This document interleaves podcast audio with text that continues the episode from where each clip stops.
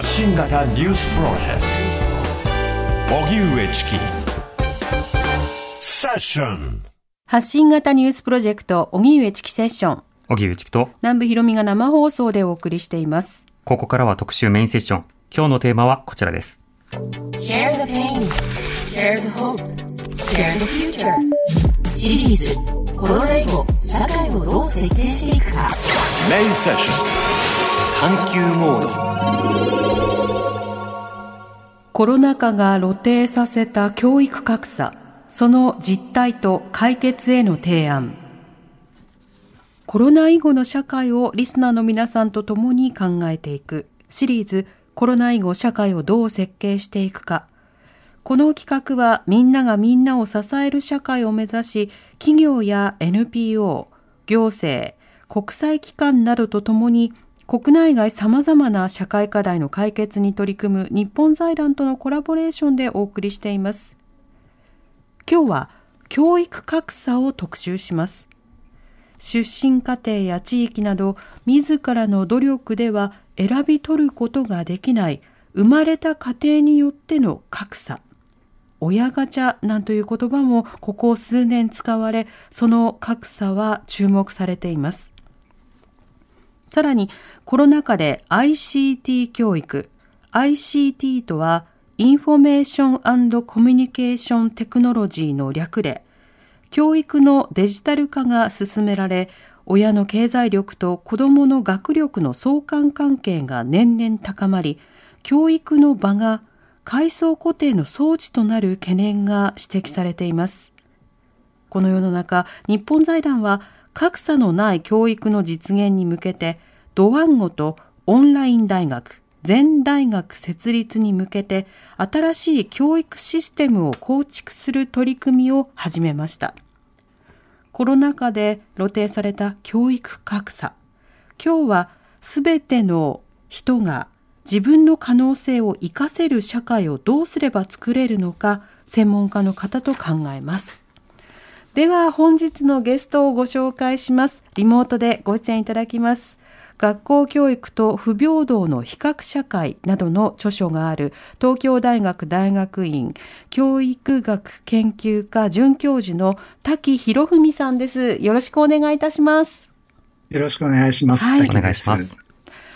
えー教育社会学者で龍谷大学社会学部准教授の松岡良二さんは授業が終わり次第ご参加いただきます。はい。おそらく50分頃に参加していただけると思います。そうでですは、滝さんに伺いたいんですが、まず滝さんは普段どういった研究をなさってるんでしょうか？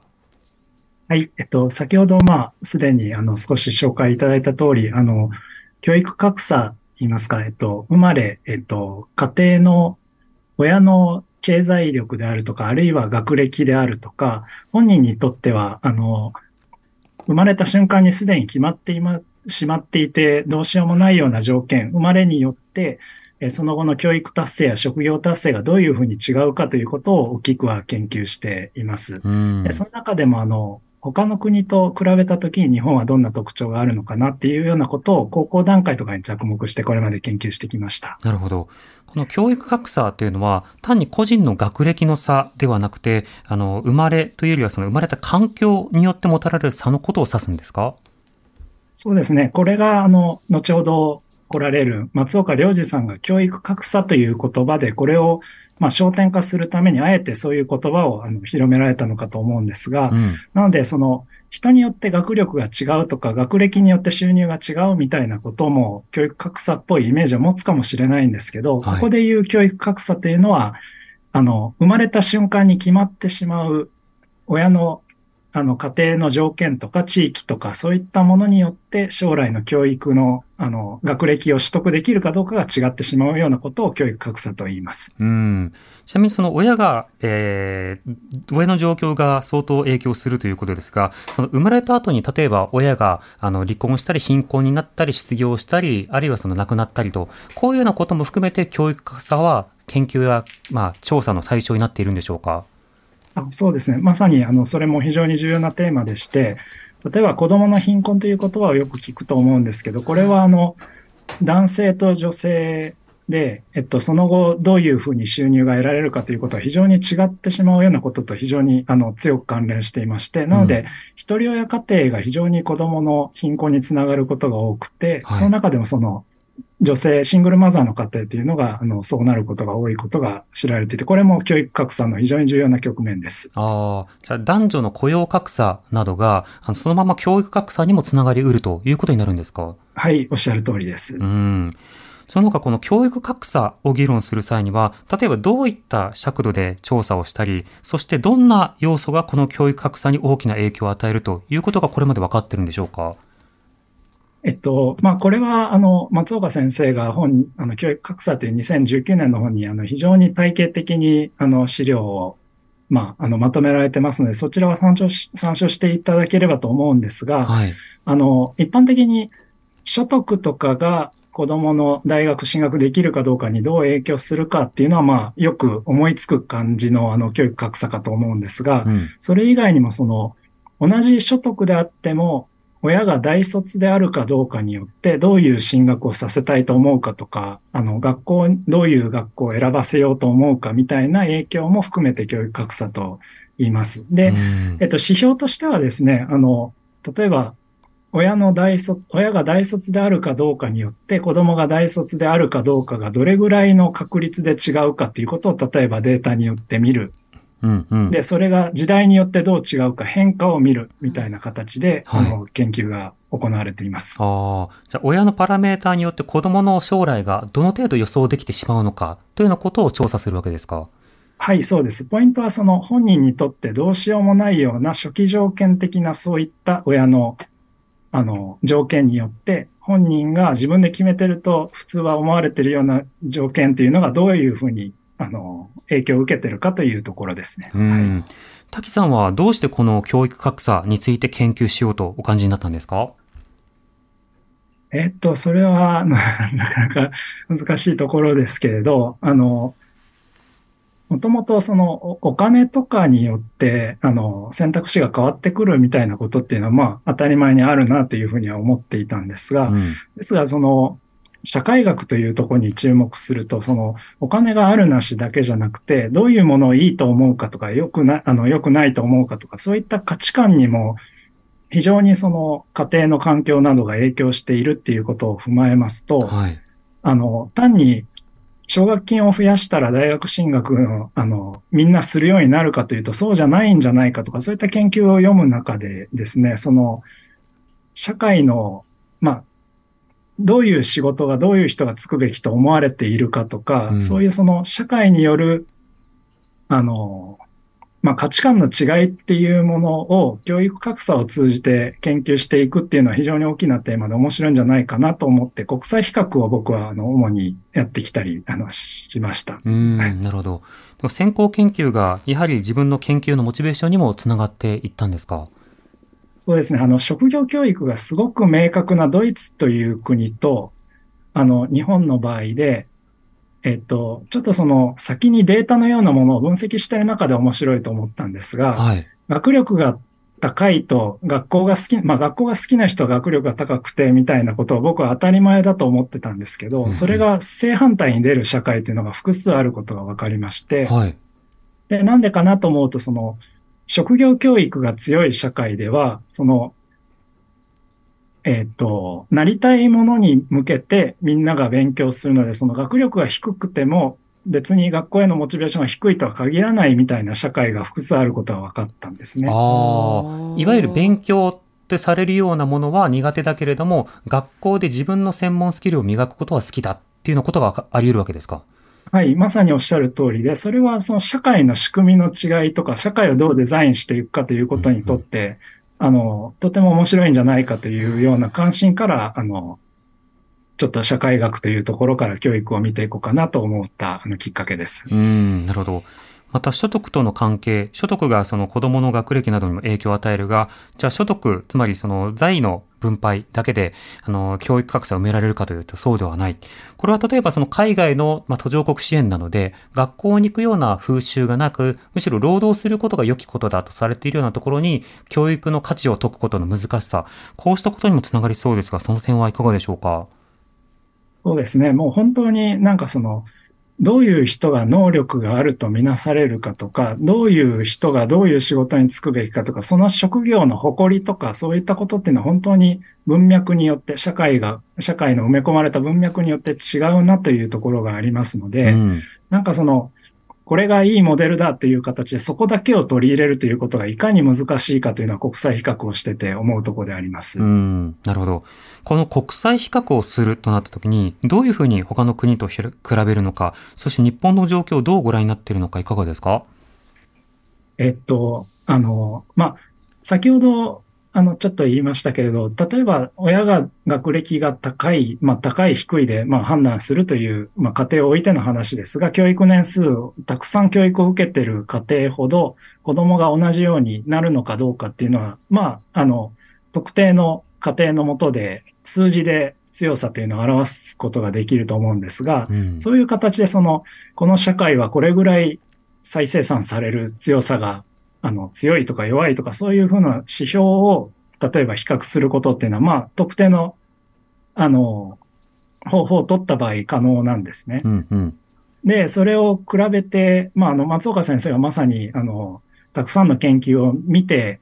あの、結論として出されていることというのは、はい。えっと、その、日本は特別に格差が強い国でも弱い国でもなくて、あの、凡庸なという言い方を松岡先生はされてたと思うんですけど、うん。普通ぐらいの教育格差のそれなりにある国だということが分かっているというまとめ方をされています。はいなので、あの、生まれによって教育が、あの、進学できるかどうかというのが全く影響されない国でもないし、すごいされる国でもなく、それなりに、あの、ずっと存在確かにし続けている社会だと見るのが一旦大事なことかなと思います。うん。その話を聞くと、その一見すると日本が公教育が充実している国というイメージを持つ方もいるかもしれませんが、そうしたイメージとの調整というのもデータによって必要になってくるんでしょうか？えっと、まあ、公教育が充実しているというのも、なかなかいろいろその職業教育が充実しているみたいなニュアンスもあればということで、うん。いろんな、あの、考え方があると思うんですが、はい。一つ日本の特徴として言えるのは、その、えっと、割と日本のどこに住んでいたとしても、同じような教育が提供されてきたとされる社会だということで、例えば、その小学校とか中学校の見た目というのが公立である限り、かなり似たような形で日本全国に存在してきたと思うんですね。はい。で、これはその税金の使い方の違う国によっては、その、その地域の税金の収入で賄うというような方法もあるわけですがう、ん。かなり同じような条件が、あの、均等なというか、同じものを作ることを重視してきたような公教育の発展をしてきた社会なんじゃないかなとは思います。おーなるほど。それはあの、例えばランドセルを背負って、こういう教科書を使って、まあ、リコーダーと鍵盤ハーモニカやってみたいなことも含めて、割と47都道府県風景が似通うということですか？そうですね。だからそれが今、その息苦しさとトレードオフの関係にあるというふうに考えられて、うん。その、例えば、えっと、飛び級みたいなものをしないような形で押さえつけてきたんじゃないかみたいな言われ方をすることもありますし、良くも悪くも、あの、そういうようなところがあったんじゃないかとされていて、今改革で、それを、あの、過剰な息苦しさというのをなくしていかなきゃいけないんじゃないかっていうような方向で改革されているところもあると思います。うーん、なるほど。なおこの教育格差、日本は例えば中くらいだという話がありましたが、これが例えば非常に大きい国と、それとも縮小できているような国というのは、それぞれどういった国があるんでしょうか？えっと、そのですね、これが非常に難しいことでして、はい。あの、ちょっとこう言ってしまうと、我々が何の役に立ててるのかということにもなってしまうんですけど、簡単に、あの、縮小がなかなかできていないということがもうやっぱり何十年もの研究によって、あの、いろんな国で明らかになっていまして、ほその、なんて言いますかね、えっと、北欧などの一部の国で一時期に限って縮小されたというようなことは何回か確認されてはいるんですう。が、うん。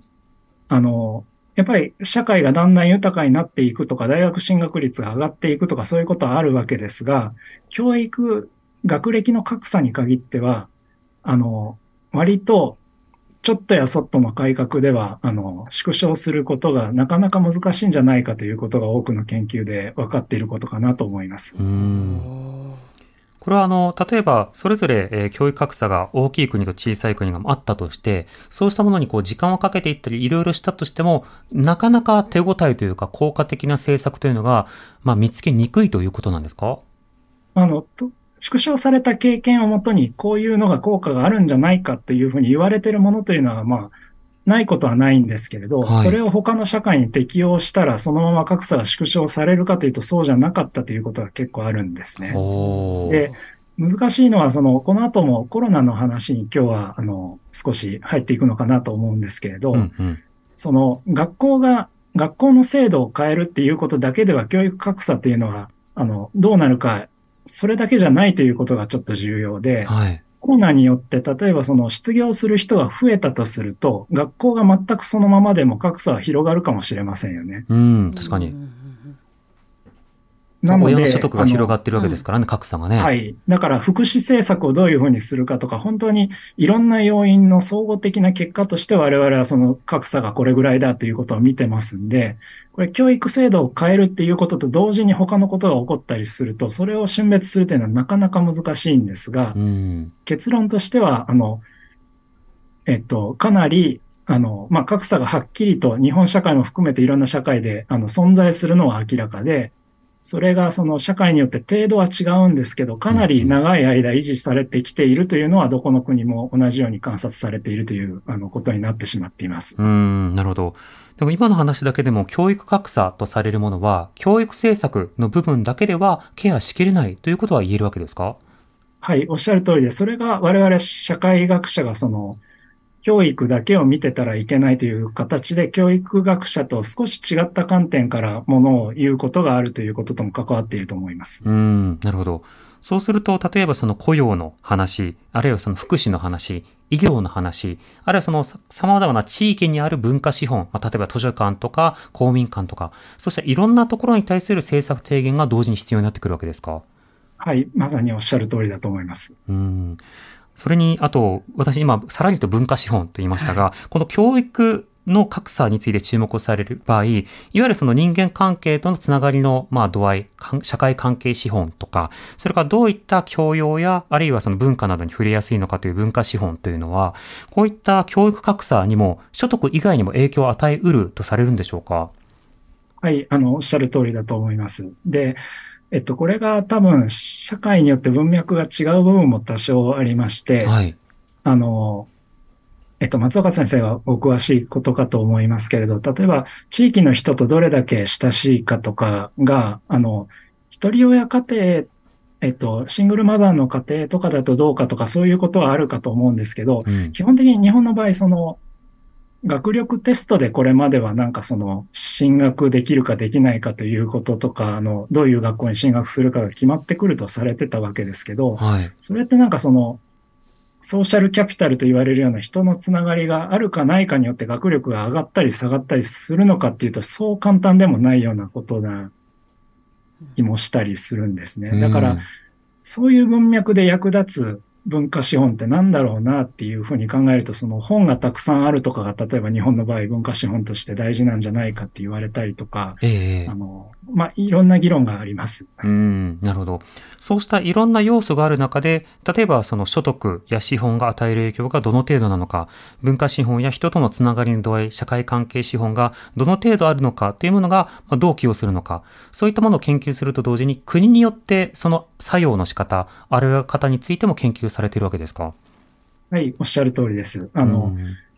えっと、し所得、まあ、本が将来に対して影響があったとして、はい。それはもしかすると、あの、家がお金持ちであったり、親が学歴が大学を卒業しているっていうことと、本をたくさん持つかどうかっていうのは非常に強く関係してたりしますので、うん一個一個の要因が本当は同じ条件のもとでどれぐらい影響するんだろうかっていうことを見ていかなきゃいけないというような意味で、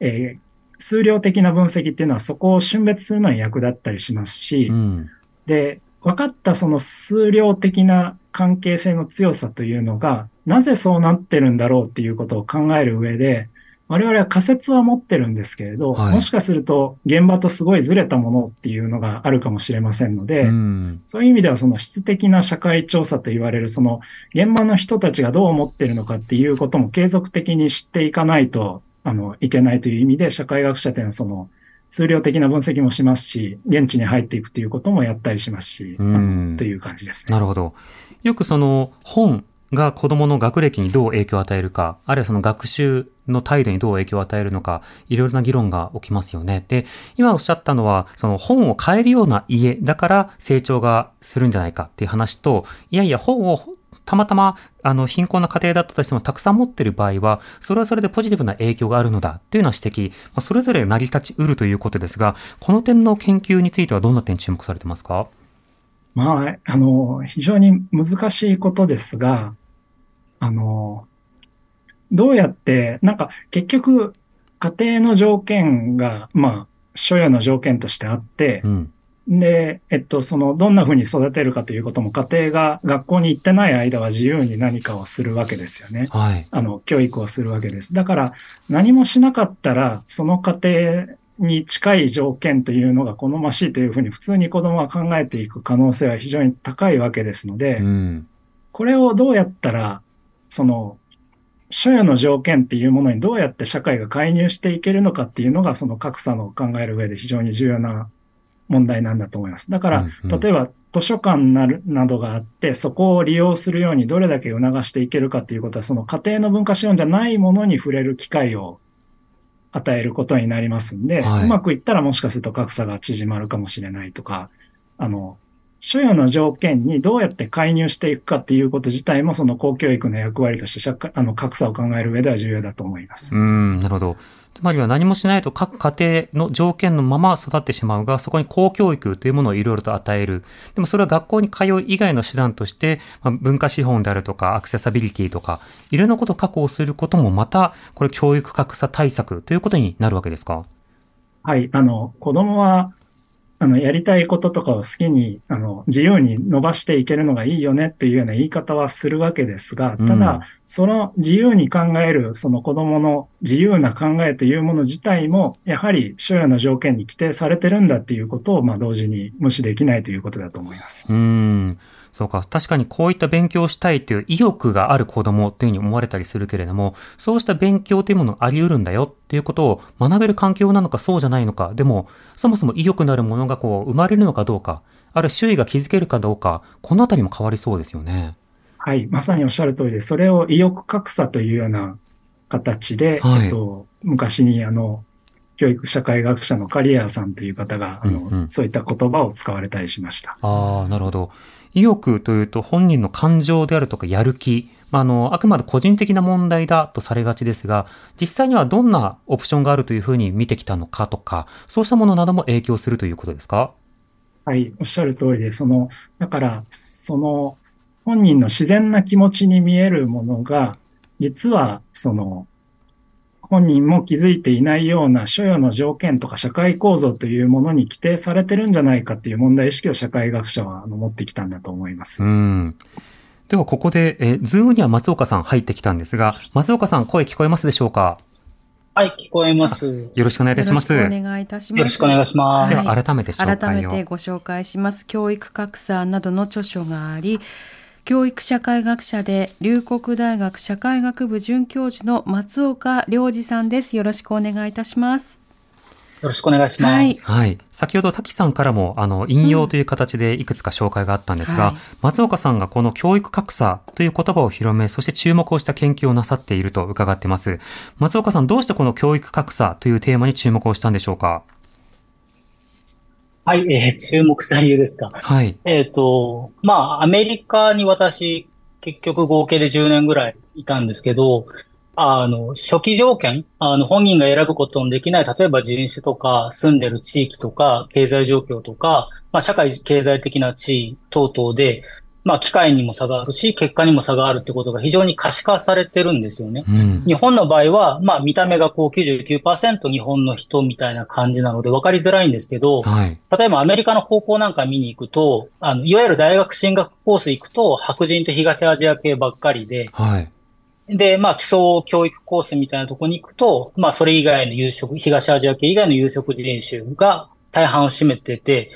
で、本人たちがそれ学力とか、本人たちの教育選択で選んでるっていうのことが建前になってるんですけど、うん。まあ見た目がすごいクリアなんですよね。肌の色がすごく違うので、ええで、これって日本でも実は国際比較をするとあんまり差がないはずなんですよ。あうんの、出身家庭の社会経済的地位によって学力とか教育選択が違うってことはデータで分かっていてう、ん。だけど日本だったら例えば偏差値の高い進学高校と、いわゆる偏差値の低い教育困難校に行って、なんかまあ日本人じゃないですか、見た目が。はい。なので、まるで本人の能力と努力だけで違う偏差値の学校に行ってるっていう感じがどうしてもしてしまうんですよね。うん。まあ、なので、統計データを通して、そうやって可視化されてない、アメリカだったら皮膚の色を通して、まあ、可視化されているような現実を可視化することで、まあ、多少でもこう意味のある政策提言ができるようにならないかなっていうのが、あの、初発の動機ですね。ああ、なるほど。逆に日本はそのあたりの教育格差が不可視化されている、見えにくくなっているというふうに松岡さんお感じですか？そうですね。データで見るとあまり変わらないんですよ。あの、うん OECD の先進国の中で日本は出身家庭の社会経済的地位による学力格差も教育選択の差も、まあ、あまり、まあ、平均的というか、あまり変わらないんですね。うん。という、そのデータを大学院で見て、で、だけど実際のこの感覚とのズレみたいなのがあるので、はい。多分アメリカ社会よりよりデータがないと、人々の意識とか政策を動かすことができないんだなっていう実感があって、気づきにくいという状況がある。では、その教育格差の実態については、5時台しっかりと伺っていきたいと思います。TBS Radio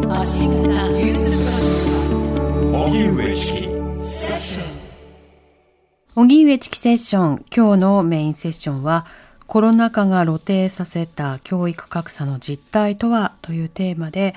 東京大学大学院教育学研究科准教授の滝博文さん、えー教育社会学者で龍谷大学社会学部准教授の松岡良二さん、リモートでお二人ともご出演いただいています。後半もよろしくお願いいたします。お願いしますよろ。しくお願いします。お願いいたします。さて、えー教育格差、松岡さんの本のタイトルでもありますが、あの、親であるとか、その、つまり本人が生まれる前の様々な環境の影響などによって、ええ本人の学歴、あるいはその後のね、いろんな就職機会にも当然影響があるよということを明らかにする言葉でもありますが、松岡さんの書籍、教育格差には、冒頭にいくつかクイズがあります。その中で日本の教育格差の現状を問うという内容になってるんですね。ですので、松岡さん、あの、本に書かれていることではあるんですが、このクイズ、改めて出していただいてもいいですか？はい。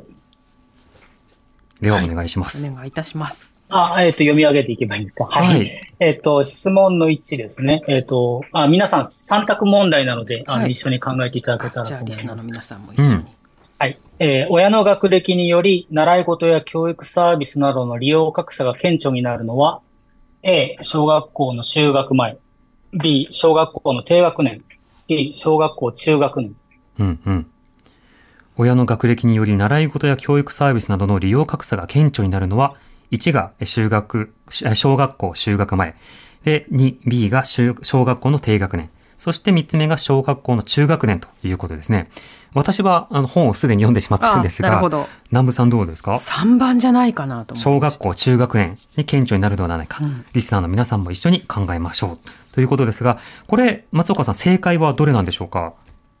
はい、えー正解は一番最初の小学校の就学前ですね。そうなんですか。就学前というのは幼稚園だったり保育園だったりに入っている段階ということですか？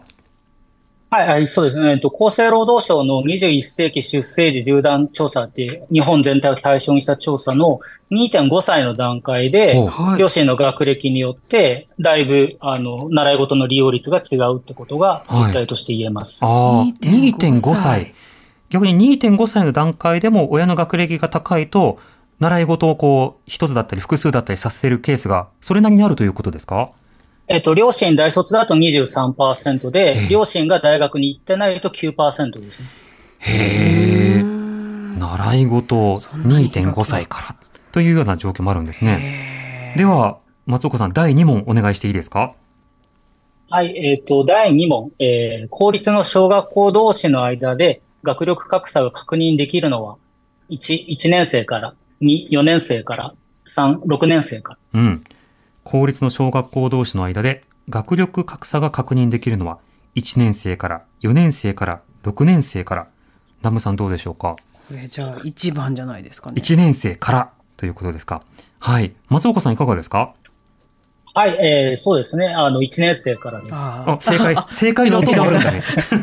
出ました。はい。これ1年生から学力格差が確認できる。この学力格差というのは、進学の学校のレベルなのか、それともテストの点数などなのか、この点はいかがでしょうか？これは、あの、TIMS という国際比較調査のやつで、親が回答してるやつなんですが、はい小学校入学時点で読み書きとか算数の基礎的なことがどれだけできたかっていうのを複数の項目を聞いたやつを合算して出しているやつですね。ああ、なるほど。つまり、親から見て自分の子供がどこまでできているか、などをこう比較するわけですか？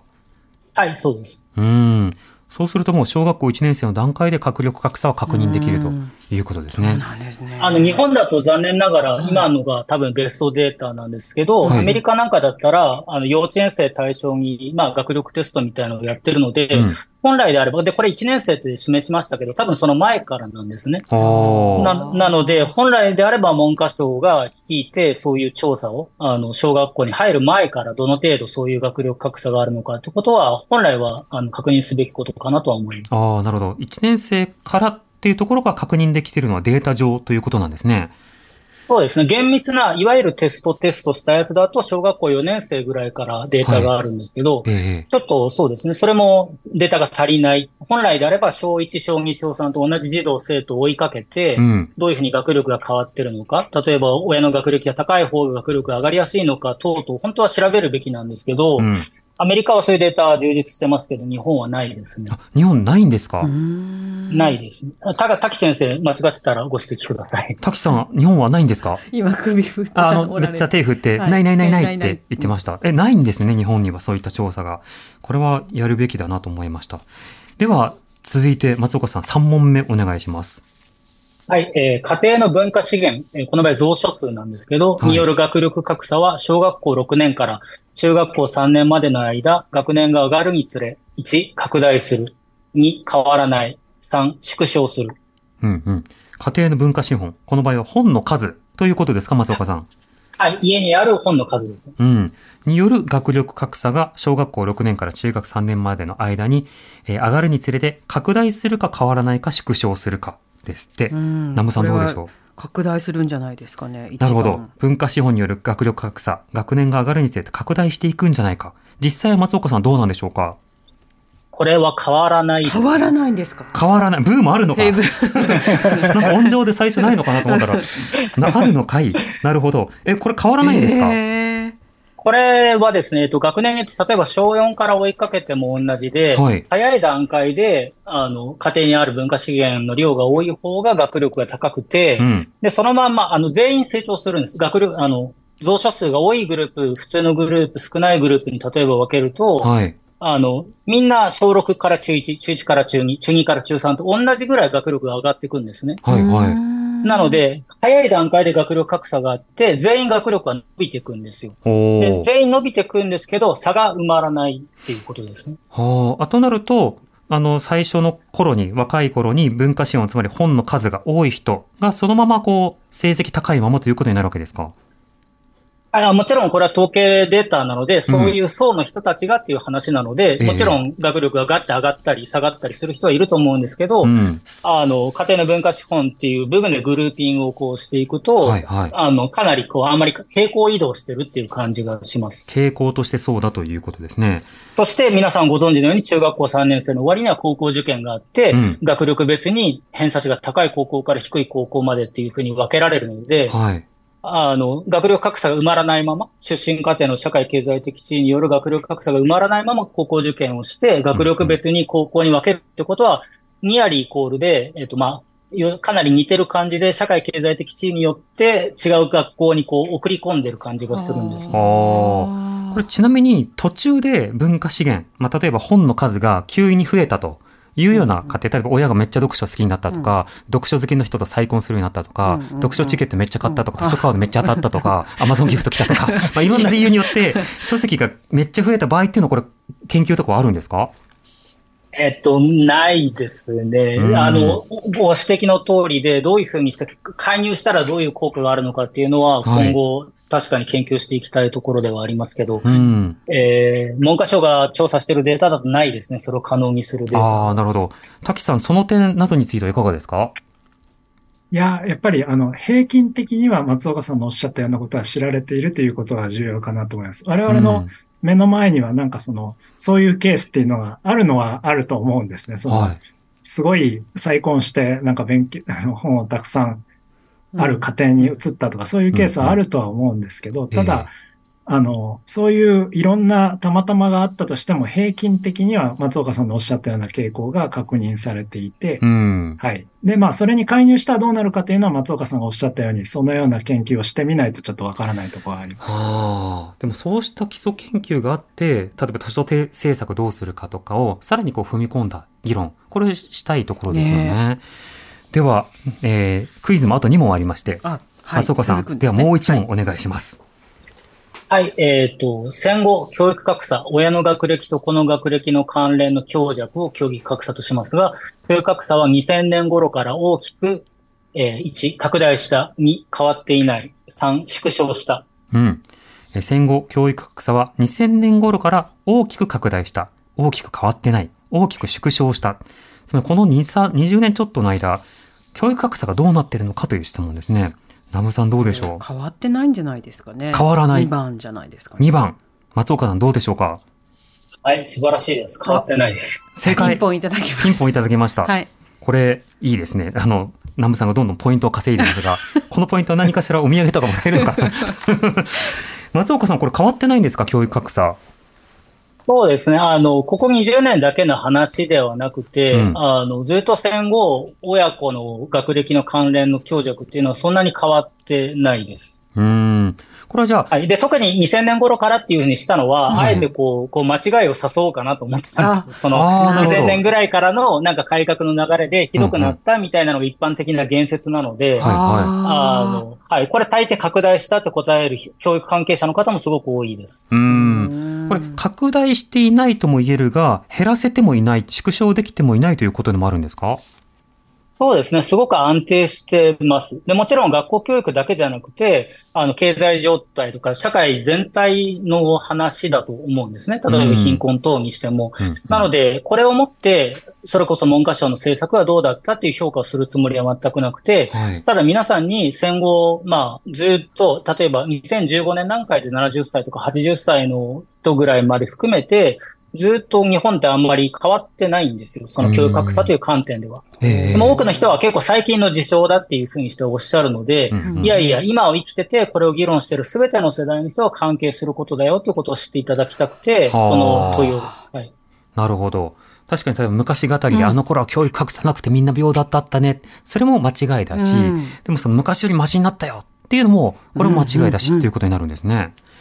そうですね。だからエピソードでもちろん持ってくれば、なんはいか中卒でも総理大臣になれたみたいな話っていうのはもちろんあるとは思うんですけど、はい。できる限りベストなデータで見てくると、親子のであの学歴の関係っていうのはそんなに強くも弱くもなって、多少の変動はしてますけど、あまり変わってないっていうことです。なるほどう。んでは、クイズ用意しているものは最後の問題になります。松岡さんいかがでしょうか？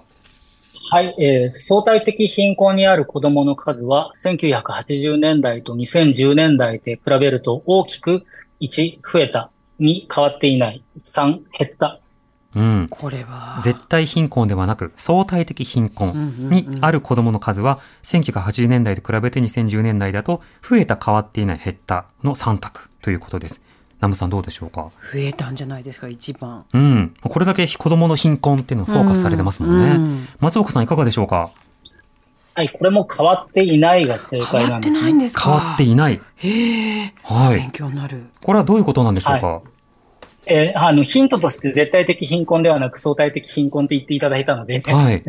あの、まあ、それがヒントにはなってるんですけど、うんうんあの、子供の相対的貧困率で15歳の学年人口で見ると、まあ、一般的に景気が良かったとされる1985年は、例えば10.9%なんですね、相対的貧困率が。はい。ただ、一学年188万人いるので、うん約それで20万5千人ぐらいいるってことで、で、一番子供の相対的貧困率が高かったとされる2012年が16.3%で高いんですけど、はい一学年あたり120万人なので、うんうん。あの、絶対数としては19.6万人なんですね。ほう、なるほど。なので、人数はあまり変わってない。で、かつ、あの、相対的なパーセンテージが増えていることはもちろん重要な問題ですし、政策の一種にしなければいけないんですけど、うんうんさ。っきの話にもつながりますが、1980年代に、まあ、注目されてなかったんですよ。はい。あの、本の中で私、朝日新聞と読売新聞の、あの、子供に貧困の記事数の推移っていうのを出してるんですけど、うん。あの、2008年になるまでほとんどないんですよね。報道もされてない。はい。ただ、絶対数としては、相対的な子供の貧困率が低くても、絶対数としてはかなりたくさんいて、うんでもその子たちは記事にもならなかったっていうことですね。ああ、なるほど。逆に言うと、その、ぜあの相対的貧困にある子供の数はあの変わらないが、相対的貧困率では増えているのをどういうふうに考えて政策を打つのかが今は重要になってくるわけですか？まあ、そうそう、それもそうですし、あの、1980年代にもあったっていう話を私はしたいんですね。だから最近の話ではない。うんうんで、ようやく最近みんなの意識がそっちに行くようになった。遅すぎるぐらいだっていうことを前提としていただきたいですし、うんうんあの、80年代ぐらいに政策決定権を持っていた人たちとかは、まあメディアの人も含めてはい、それをずっと見てこなかったっていうことはやっぱり確認した方がいいと思うんですよね。うんで、い一時のブームではなくて、はいなんかひ貧困の話がすごく増えるようには確かになったんですけど、それで消費するんじゃなくて、ずっとこうだったっていうことを踏まえた上で、具体的に政策を打って、これを減らしていくっていう努力をすべきかなと思います。うん。実際にあるものでも可視化されなければ、あることに気づけない。だからこそ様々な調査が必要なんだということがわかります。今日はですね、あの、いろんな体験をリスナーの方の方から送っていただいているので、紹介していきたいと思います。はい、えー、ラジオネーム、もぐらさんからいただいたメール、どうもありがとうございます。私には大学受験を目指す高校生の娘がおります。毎月塾で10万円近くを出費しています。この金額は決して多い金額ではないそうです。普通の家庭にはものすごい負担です。一方、子供の同級生には他に兄弟が何人かいるので、大学受験を諦めた子もいますし、勉強の時間を削ってバイトをして家計を助けている子もいます。このようなことをフランス人の友人に話すと、どこの発展途上国の話だ？と言われました。ヨーロッパの先進国で当たり前の高等教育無償化など、なぜ日本では無理なんでしょうか？それほど貧乏な国とは思えないのですが、といただいてます。まず前提として、その、まあ、高等教育などについて無償化することが、この教育格差是正にどういうふうにつながるのか、まあ、国際比較などもいろいろあるかと思います。滝さん、この点はいかがでしょうか？えっ、と、松岡先生に、あの、お願いした方がいいんじゃないかなと思いますけど。じゃあ松岡さんにお願いしましょうかちょっと一言だけ、あの、はい高等教育の進学率というのが、はい。多分念頭に置かれているヨーロッパの国というのは日本より低いんじゃないかなっていうこともちょっと考える必要があるかなと思います。その、うん。無償化っていうのは大学進学率が増えてくると、無償化していた国も少し、あの、優勝にしたり、人、無償の人を限定したりするようになってきていますので、うんうんだから、えっと、やはり日本は非常に高くて問題だと思うんですけど、ただ、あの、海外では高等教育は無償でというふうにシンプルなものでもないということもあるかなと思います。うん。松岡さん、いかがでしょうか？そうですね。あの、同じ流れになるかわから、うん。いや、どう、どう言ったらいいんだろう。難しいなと思うの。あの、例えば、はい今のヨーロッパで、例えば大学進学率がまあ日本より少なくてうん、低くて、で、まあ無償になるって、そこの部分だけ取るとすごくいいんですけど、実際にデータで見るとですね、はい。あの、さっきの教育格差、あの、出身家庭の社会経済的に地位とか、出身地域とか、性別によって選択に差があるんですね。ほなので、そもそもある程度、こう、累進課税も含めて税金を納めているミドルクラスとかアッパーミドルクラスが、あの、大学進学を望むわけです。う。うん。そしたら、で、その人たちの授業料が無料になるんですね。はい。っていうことを考えると、この無償化の意味合いっていうのも、あの、単に全員に無償でいいねっていう話になるかはちょっと微妙なところですね。誰が受益者なのかっていう時に、やっぱ誰が大学に行くのかっていう問題があるので、はい、はい。でもちろん貧困家庭出身だけど大学に行って、ヨーロッパのそういう国の場合は無償だったから行けたっていうケースはもちろんあると思うんですけど、うん。その議論が日本にどこまで適用できるかはちょっと難しいかなと思います。うん、なるほど。それから今少し触れられた性別などにおいてもこれは選択に差が出てくることになるんですか？日本は特にそうで、他の先進国は、あの逆に男子問題って言われてるんですけど、女子の方が成績がいいし、女子の方が4年生大学に行くんですね。うん。だけど OECD の中で日本とあといくつかの国ぐらいが、未だに男性の方が4年生大学に行くっていう流れがあるので、ええはい。日本と韓国とトルコだったと思います。はいそうなんですか。なるほど。そうしたようなまあ、もちろん女性の方が行く場合もそれはそれで問題化すべきなんですけどね。あの、問題化されてるんですよ。男子の方が成績低くて、うん男子の方が高校中退しやすくて、男子の方が大学進学してないからっていうことは問題化されてるので、うんはいなるほど。そうしたその全体の選択、あの、選択の背景にあるのは、例えば、あの、ジェンダー意識とかステレオタイプとか、ある周囲の人たちの子供に対する役割期待、松岡さん、どういったことが関わっていると見られるんですか？やっぱり日本の場合は、あの、多くの方がご存知のように、短大っていうものがあって、そこがいわゆるジェンダートラックとされてきたんですね。はい。短期大学に行くのは基本的に女性で、まあ幼稚園の先生だったり、なんか結構ある程度、そんなに難しくない感じで、こう手に職をつく免許をつけるみたいな。うんうんで、そこの後にやっぱ結婚みたいなことが大前提になってるってことですね。なので日本の場合は都市部に育ってる女性の間の差、大学進学率の差はあまりないんですけど、はい。地方の女性がやや取り残されてる感じがしますね。近年の動向として。うーん。未だにジェェンダー差が大きいということです。なるほど。それだけがジェンダー差があるような状況の中で、あの、受験の段階で不当な差別があったり、バイアスがあるのではないか。こうしたのことについても今是正が必要なタイミングではあるわけですが、ここまでお話を伺っていると、なかなかにその課題が大きい。しかしまだあの政府統計なども非常に乏しいということが分かりました。はいこんな中であの滝さん、この教育格差にフォーカスを当てて、今後どんな政策や議論が必要だとお感じですか？あの、コロナがとかそういう話に関わってですかね。あ、関わってのもいいし、まあ今回コロナによっては ICT とか各家庭の状況が違うので何とかしなきゃという意識は高まったものの、ではどうしようかという政策が今問われていると思うので、あのコロナに限らずでも大丈夫です。そうですね。あの、やっぱり教育格差っていう話は、あの、先ほどから言ってますように、その、学校がどうしたら縮まるとか広がるとか、それだけの問題じゃなくて、もう社会全体の問題としてあるわけですので、うんあの、今、えっと、相対的な貧困、まあ、率が増えてるとかもそうですし、はい。それからその、えっと、コロナが生じたことで仕事を失った人っていうのがおそらく、あの、まあ、増えてるわけですけれど、うんうんあるいは、あの、不安定な状況にある人っていうのは、おそらく何らかのシショックの影響っていうのはあるんじゃないかと思われたりするわけですけど、はいそれがその、社会に、あの、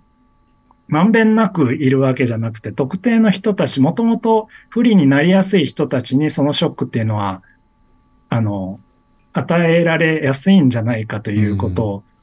踏まえたときに、なんかその対策って言ったときに、その一律にいくら配るとか、